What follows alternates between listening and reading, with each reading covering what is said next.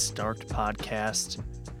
It's been a wild, wild ride these past few days, and you know, it's hard to even believe what's going on is reality.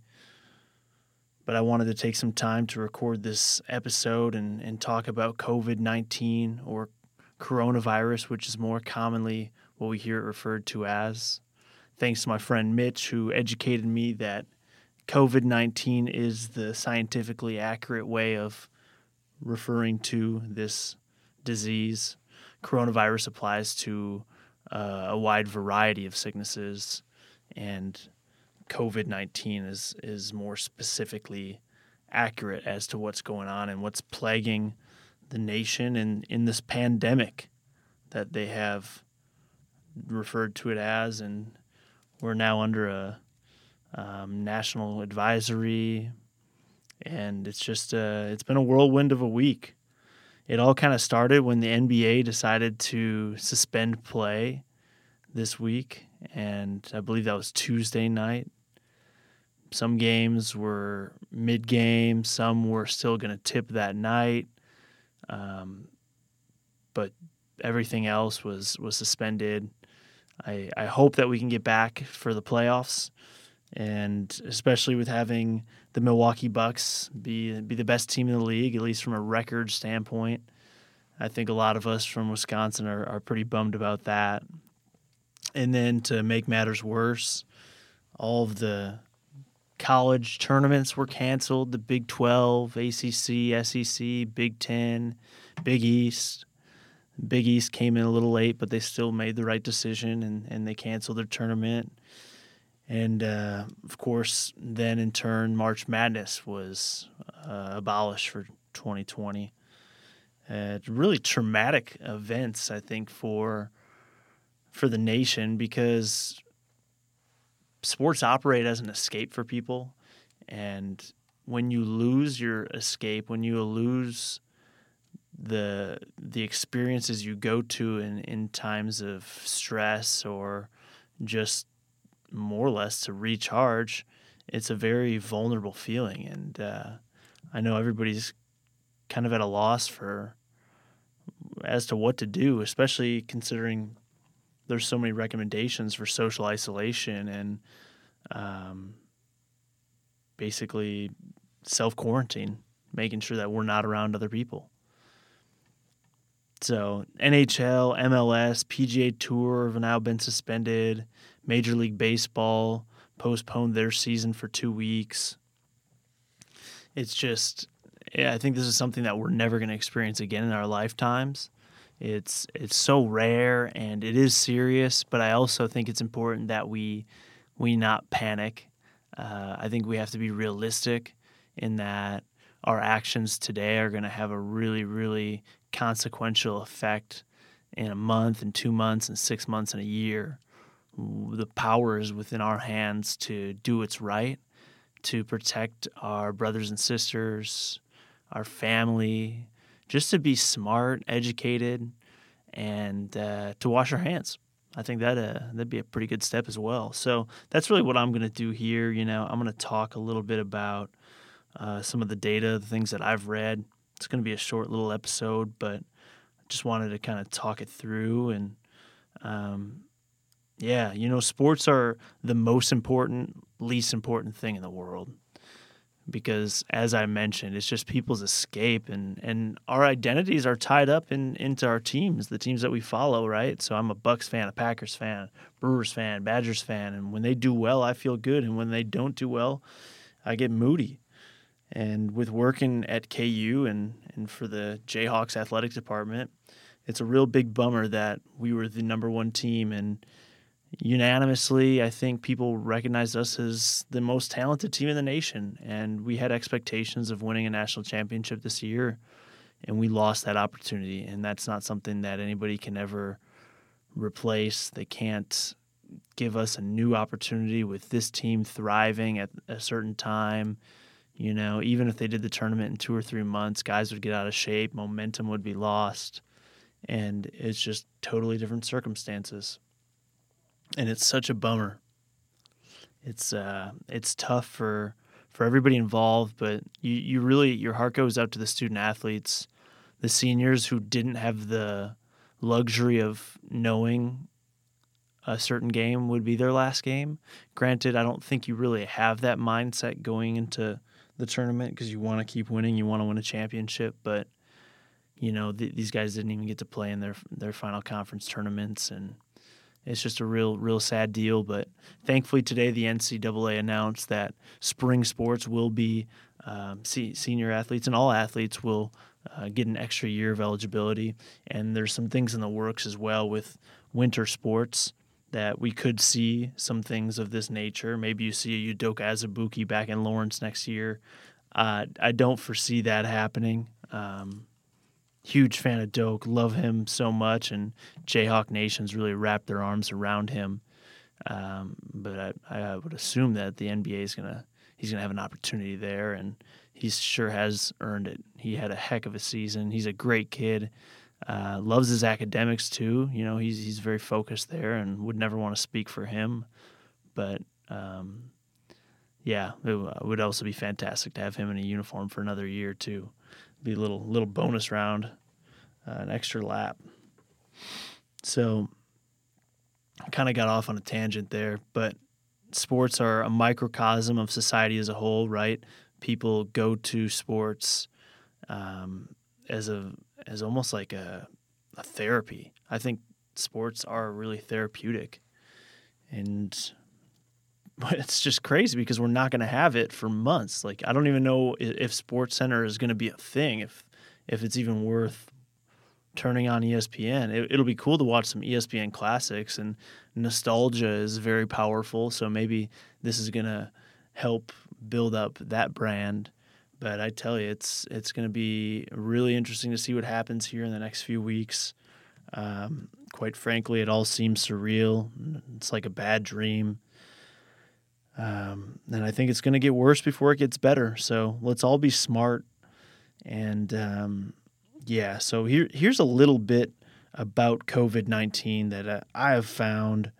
Uh, like I said, this is not going to be overly long. It's just a a few powerful statistics and graphs that you won't be able to see. So I don't know how solid that's going to be, but the majority of the infections from this coronavirus are mild. 80.9% of the cases are mild. And when I say mild, this is flu like symptoms. So, four out of every five people who are infected are going to basically have the flu. And then they'll go on with their lives. Conversely, 13.8% will have severe complications. They'll be hospitalized and they'll be taken care of there by our incredible doctors, nurses, and, and healthcare staff. And lastly, 4.7% will be in the ICU under critical conditions. Um, and I would imagine that a, a good portion of this subsection probably would lose their lives. And we've seen, you know, depending upon where you go, you see uh, three percent, four percent, one percent, two percent of people um, passing away. Fatality rate. I'm not entirely sure which number is accurate, but uh, seems to be a portion of those would would be falling into that category. Uh, according to infectious disease epidemiologist Mark Lipsitch at Harvard, it's plausible that 20 to 60% of adults will be infected with COVID 19 disease. Despite the fact that 80% of cases globally have been mild, if the fatality rate is only around 1%, which several experts do say it could be, a scenario is possible where tens or even hundreds of thousands of deaths in the US alone might occur. So, to kind of break that down, if there are certain experts suggesting that 20 to 60% of adults will be infected with COVID 19, now I don't think that means we're all going to be sick. I'm, i might be carrying it right now. You never know. Um, but if 1% of those people are infected, um, pass away, that's a lot of deaths. tens, hundreds of thousands of deaths in the US alone. That's that's serious stuff. When you compare it to the 40,000 um, people who died last year from the flu in America, or over 1 million people who died from heart disease, I think that can help us with context a little bit. Because these things happen every year, and because of it becoming a norm, I think we become numb to it. And it doesn't lead to all this sensationalization that we see with the coronavirus. Instead, you just kind of accept it and you're like, yeah, people have heart issues. Yeah, people get influenza, and because of their compromised immune systems, they pass away. It's it's not something that creates any sort of panic. But because COVID 19 is novel, it's something that we haven't seen a lot of or heard much of before the last couple of months. Suddenly, everybody on social media is losing their marbles. Everybody's going to buy the toilet paper. And I don't even think like diarrhea is a symptom of this. So I don't, I don't really understand that one bit. But uh, people do need to relax a little bit. Take it serious, but relax. Let's find some middle ground here. And there's another graph that that's been kind of being shared a lot right now, uh, and it has to do with flattening the curve. So a lot of you have probably seen this graph on the on the left. The y-axis is number of cases. The x-axis is the time since the first case. So there's two curves. The first being very much so like a bell curve, very tall. It looks like a 14er out in Colorado. Uh, the second is more of a shallow curve. Um, it looks more like a hill in, in Kansas or Wisconsin. And the peak of the smaller curve, smaller but longer, uh, it's, it's much lower than the peak of the first curve. So essentially, the first curve is what would happen without protective measures. Um, if we if we don't self quarantine or wash our hands and just basically practice uh, sensible precautions, this thing can spread super super quick, and that's the most important factor here. Seems to be the speed of the spread. So, if we're ignorant to what's going on this can turn into an absolute nightmare because our healthcare system capacity is constant. We can maybe adapt a little bit and add some more beds or more facilities, but it's not like we're going to crown a bunch of doctors and nurses overnight. That we have what we have. Um, conversely, with protective measures, we can kind of lengthen this out and essentially, what we'll do is we'll delay the epidemic. And in doing that, we'll reduce the peak. So, in that second that I talked about, reducing that peak to be more of like the Kansas or Wisconsin hill, um, which will reduce the burden on hospitals and our infrastructure and keeping keeping the the number of infections below our healthcare system capacity. I think that's the most important thing here is to not overwhelm the doctors and nurses and people who are in charge of of handling this situation. And I've I've spoken to people who are very nervous. Uh, they they're fearful, and they believe the worst is definitely yet to come.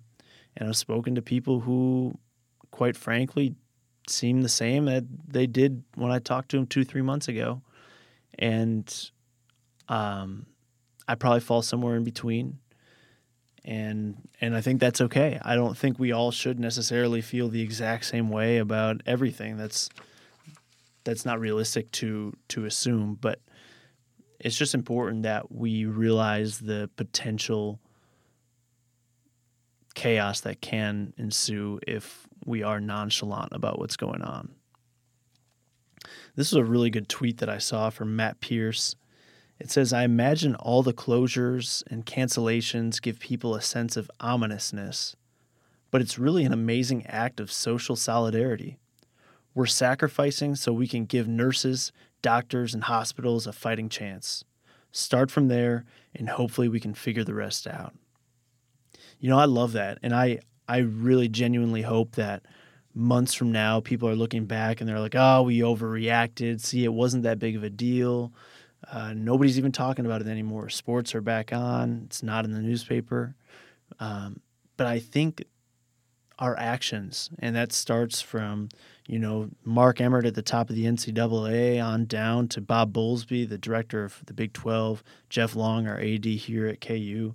People in leadership positions within the sports industry have, have really been proactive, and I applaud their efforts. And I don't think they're overreacting at all. I think they're playing it safe, and it's better to be safe than sorry, especially in a situation like this. Um, so if if that's the case, if in a few months everybody's talking about how much we overreacted, there's a good chance they're actually wrong, and the fact that we've taken these actions um, might lead to a situation where it's not an epidemic. And that means the actions weren't an overreaction, but they were appropriate action. And uh, Matt Pierce also sent out another tweet in which he talked about how in Italy the doctors have started deciding who lives and who dies without treatment because they can't treat everyone. Imagine if it was your mother or father who couldn't breathe and the hospital turned them away. And this uh, this one in particular really hit home for me as my father yesterday had a stem cell transplant in Madison and it went well. He got 2 million stem cells put back into his body and they're ready to fight the good fight. But he essentially is going to have, you know, the worst immune system of his life and he doesn't really have white blood cells to to fight right now and that's what we need these stem cells to do is to help regenerate. We need to stimulate the genesis of those white blood cells. Um, and I know that he's got diabetes, he has cancer. If somehow, some way, he got the coronavirus, and he was in Italy, he'd be one of the people that they would, they'd just, they'd let him go, and uh, and that's just crazy to me. So I think it is important that people put themselves in other people's shoes. Just because you're young and healthy and vibrant doesn't necessarily mean that you should be out buying plane tickets and traveling. Even though I'm very tempted to to do the same. I mean, um, we've got to do what's best for the greater good of humanity. And with that said, I appreciate your time. Appreciate you listening and supporting the podcast. If you could, please go on to iTunes, give us a rating, give us a review.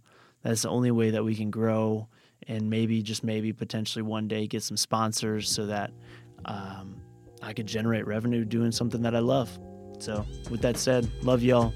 Be good, be safe. Talk soon.